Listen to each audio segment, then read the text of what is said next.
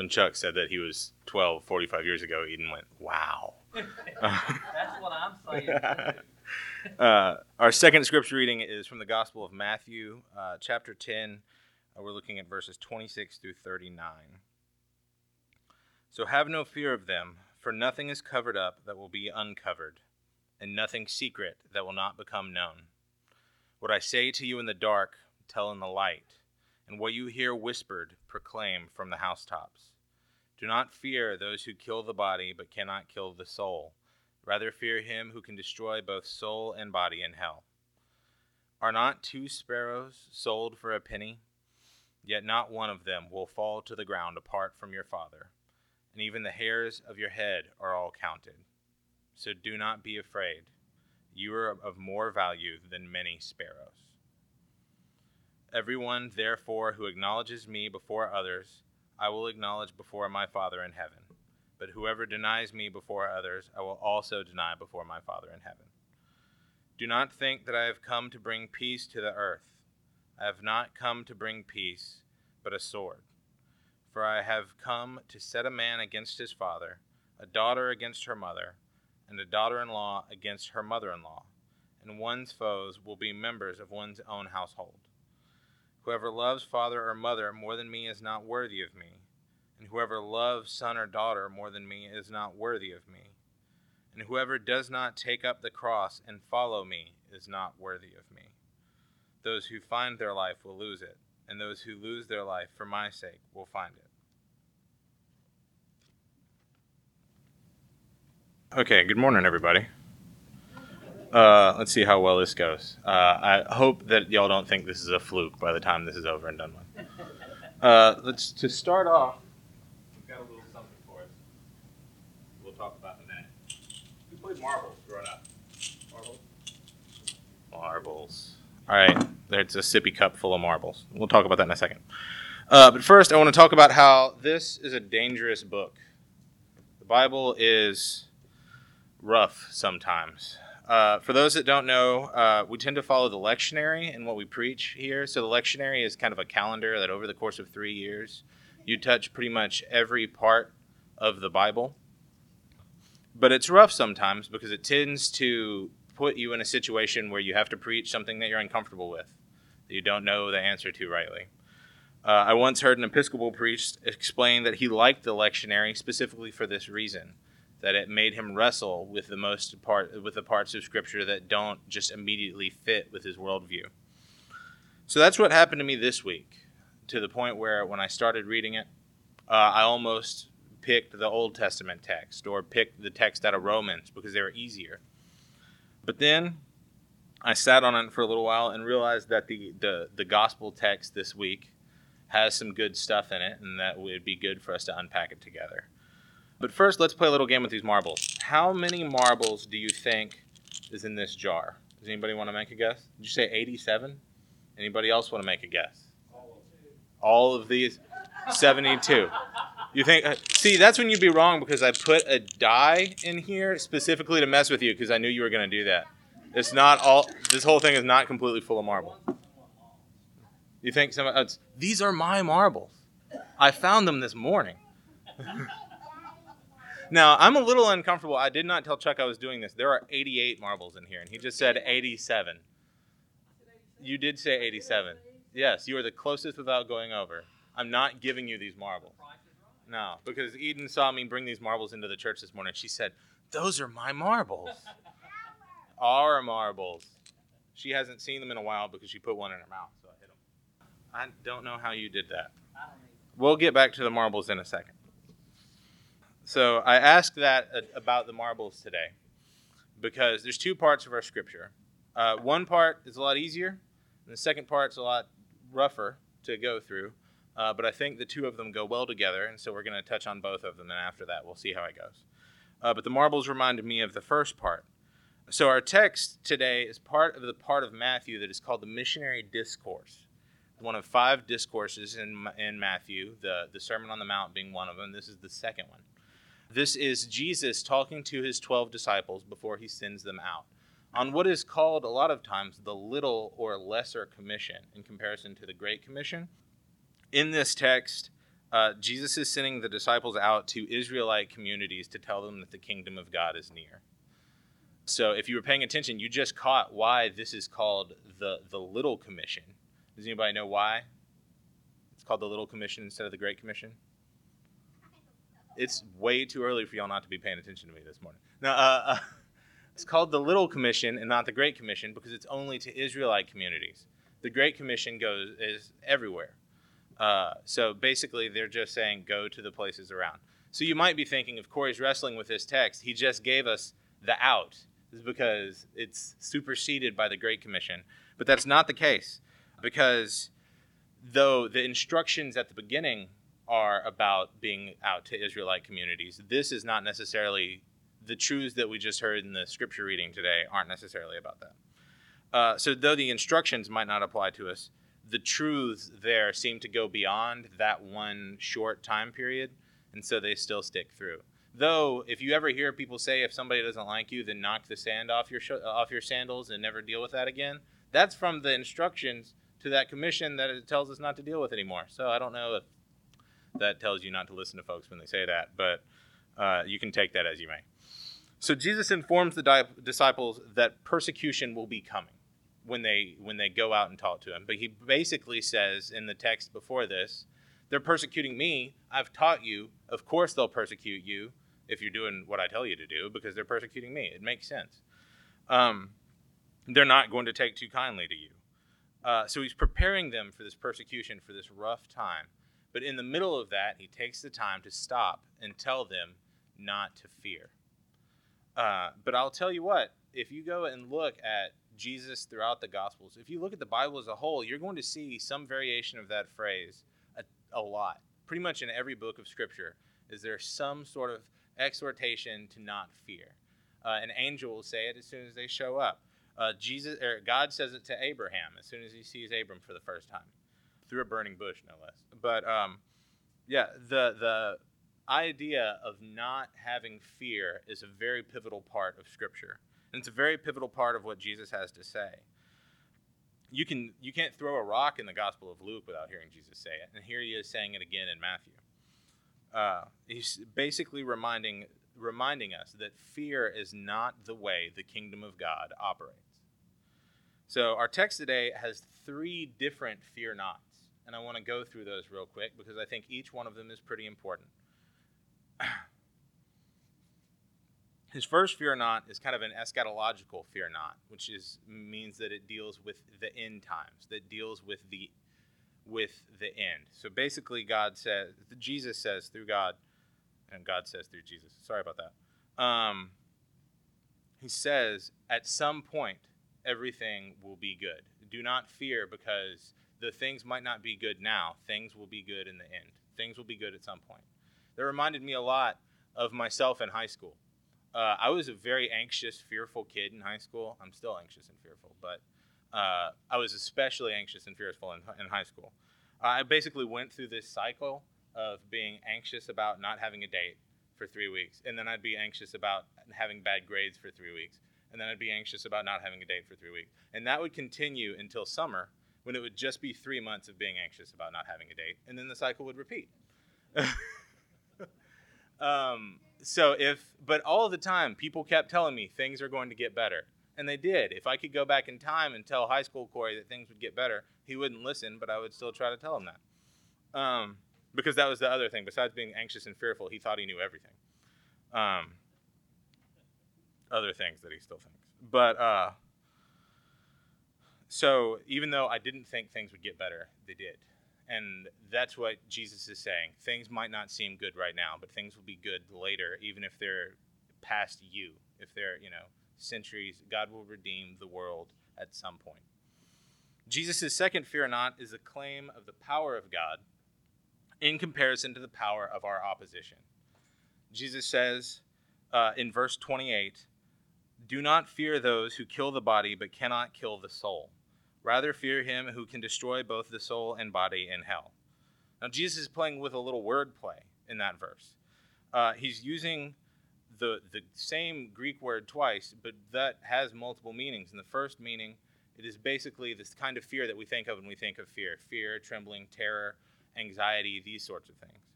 But the second one, he's saying uh, the kind of fear that we talk about when we talk about God veneration, reverence, obedience.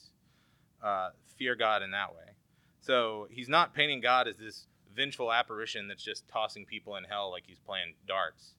But instead, he's saying, look how feeble what you're scared of is in comparison to how strong God is. So that's our second reason not to fear. But the third fear not is why I pulled out a sippy cup full of marbles. Jesus points out that to his disciples that they have no reason to fear because the God of the universe knows the number of hairs on their heads. The God of the universe knows when a little sparrow hits the ground. So surely our God knows everything there is to know about us.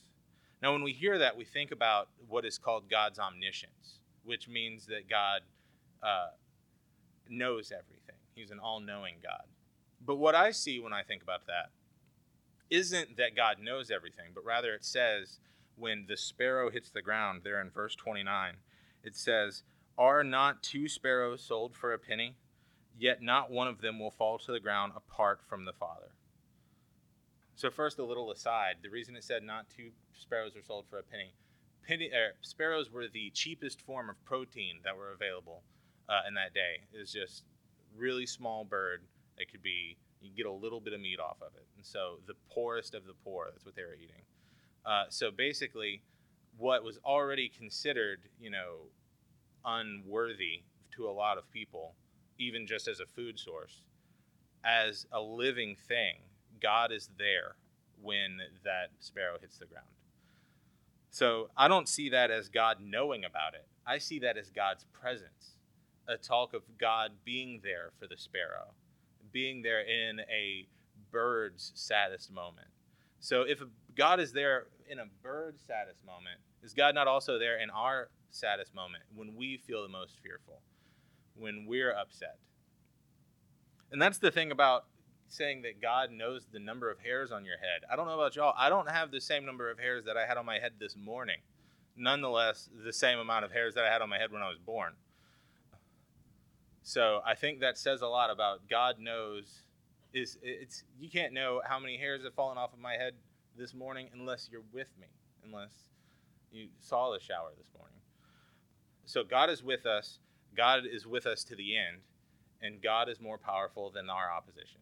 Those are our three fear nots. Uh, but let's put those on the back burner for a second so we can talk about the part of this scripture that has actually been bothering me over the last week. It's actually a part of Scripture that I've been wrestling with for a long time because to me, one of the most pivotal parts of Christianity is nonviolence, is peacemaking. Isaiah says that Jesus is the Prince of Peace. So, how is it Jesus can, without batting an eye in verse 34, say, Do not think that I have come to bring peace to the earth? I have not come to bring peace, but a sword. This verse, along with the verses that follow it, have been kind of a dark spot to me for a number of years since I started studying a, a uh, uh, theology of nonviolence. And so this week I've been working through it. And I'm going to kind of pull back the curtain a little bit to show you how I work through stuff in this situation. I've basically got three steps. I put it I put the, the verse or section in question that's bothering me up against the themes that I see throughout the Bible and try to see where the dissonance is. Now I see where it sits in the narrative of the life and teaching of Jesus specifically, because that's how we read Scripture through the life of Christ. That's why we're Christians. Finally, I look at it in the context that it presents itself in in the book in question. So let's start this off. We're in Matthew's Gospel, which is home of the Sermon on the Mount, like I told y'all earlier. The Sermon on the Mount, to me, is the greatest treatise of nonviolence in the world when Jesus is standing up there and saying, "Blessed are the peacemakers, for they will they will be called children of God." Did y'all see me almost get a beatitude mixed up? I'm sorry about that. And he also says, You heard it said, an eye for an eye and a tooth for a tooth. But I say to you, love your enemies and pray for those who persecute you. And that's just a flavor of it. It's all over the Sermon on the Mount. Matthew also holds narratively constant threat of violence to Jesus, but he never retaliates in kind. So we already see this dissonance between what Jesus is doing both in the whole of the scripture and also in the section of Matthew that we're in immediately. There's a short story author named Anton Chekhov. I don't know if any of y'all have ever heard of him before. He's considered like one of the like greatest in the genre of short stories. And he's got a quote that I normally hear of before I hear of Chekhov's actual works. I've never actually read anything by him. I just know this one quote. Uh, but he's talking about a story with a gun in it. And basically, he says if there's a gun on the mantelpiece and you mention it in the first act, that gun best go off by the third act. Basically, he's saying don't waste our time with window dressing if that window dressing doesn't affect the story. Uh, and so, a lot of times you'll hear people talk about Chekhov's gun, and especially in a movie or something like that. If somebody's like, "Hey, I've got this fancy necklace," that fancy necklace will save the universe by the end of the movie. I promise you every time. Uh, it's especially these days, folks love Chekhov's guns in movies. Um, but I was thinking about that a lot this week when I was thinking about this scripture because Jesus stands up in front of them and says, "I come not to bring peace, but a sword." And then 16 chapters later, we have Jesus standing in Gethsemane with Judas and a whole mess of Roman soldiers showing up.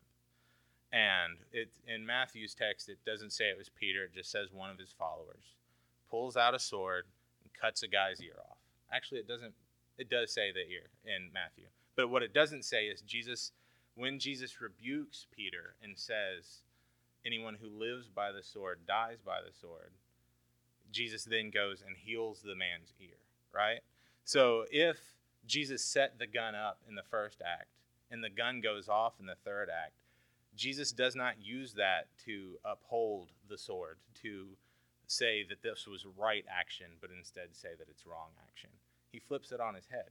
Reminds me of that uh, quote from uh, the Flannery O'Connor story where the guy says Jesus turned everything upside down. Because that's what he's doing. He's subverting the story.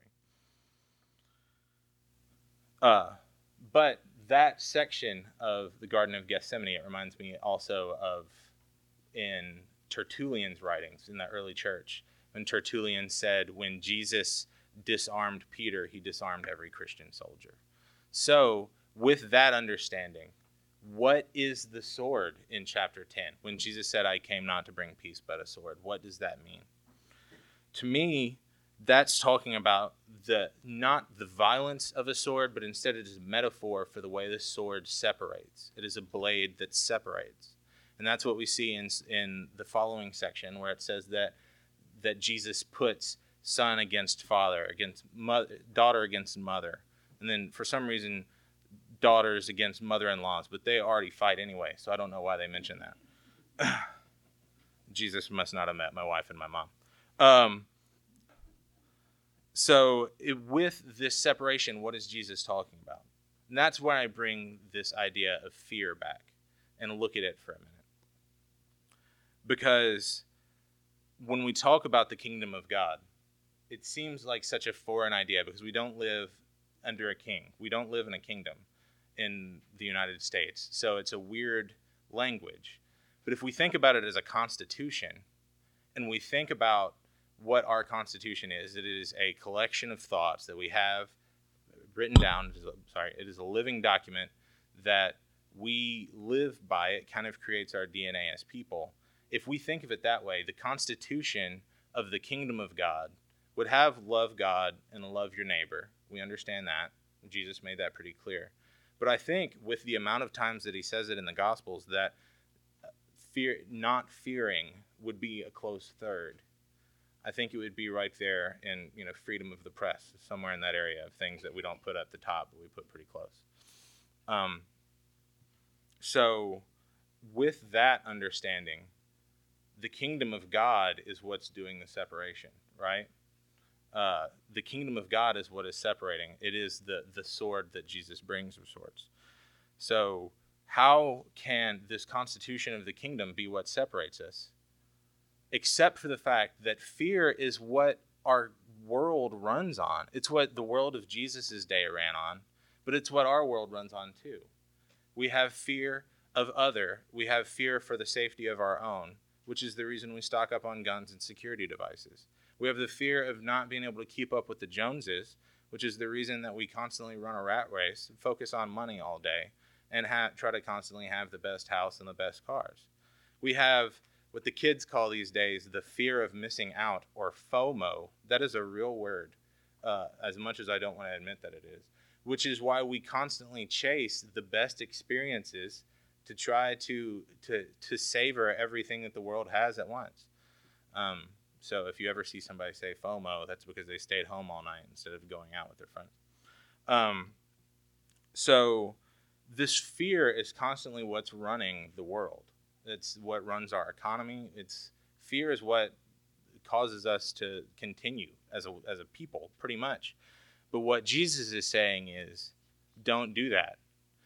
Existing in the kingdom of God separates us. I think this is kind of what it means when we say be in the world but not of the world, because the world is a fearful thing. We fear each other, we fear ourselves.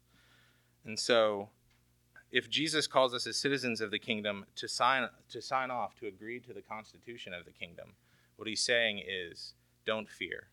Don't do not give in to the natural desires of the world, but instead love to love our enemy as ourselves. You can't do that if you fear your enemy. Love your love your neighbor no matter what. You can't do that if you're constantly fearing what you look like in comparison to them. So, not living into this, not giving, living into this script, this kingdom, not giving into the culture of fear in the world is one of the main forces that separates us from the rest of the world. So, let's fear not today. Let's allow this separation to exist by showing people what the love of God looks like instead of what the fear of others looks like. I'm excited to see what that looks like and how the ways that that can show the people of the world that Jesus loves them. Amen.